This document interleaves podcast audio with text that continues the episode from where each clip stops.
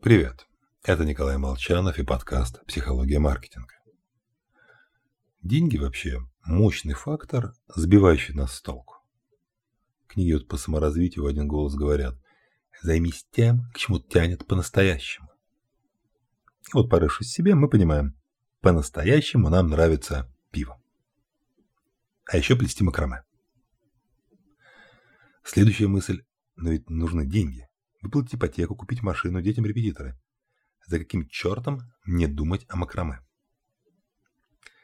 И вот тут скрыт тонкий момент. Бизнес, созданный исключительно с целью заработать денег, обычно терпит неудачу. Деньги мы зарабатываем на работе. А в свободное время лучше искать не подработку, а действительно заняться тем, что нравится. Плевать, что говорят другие. Плевать, приносит ли это деньги. Именно тогда шанс добиться чего-то интересного максимален. Просто потому, что результат – это следствие тренировок. 5 лет ежедневных занятий прокачают нас до уровня эксперта почти в любой теме. А единственная сила, способная сподвигнуть каждый день тратить личное время – искренний интерес к теме. А в результате мы способны прокачать любовь к пиву до уровня пивного сомелье.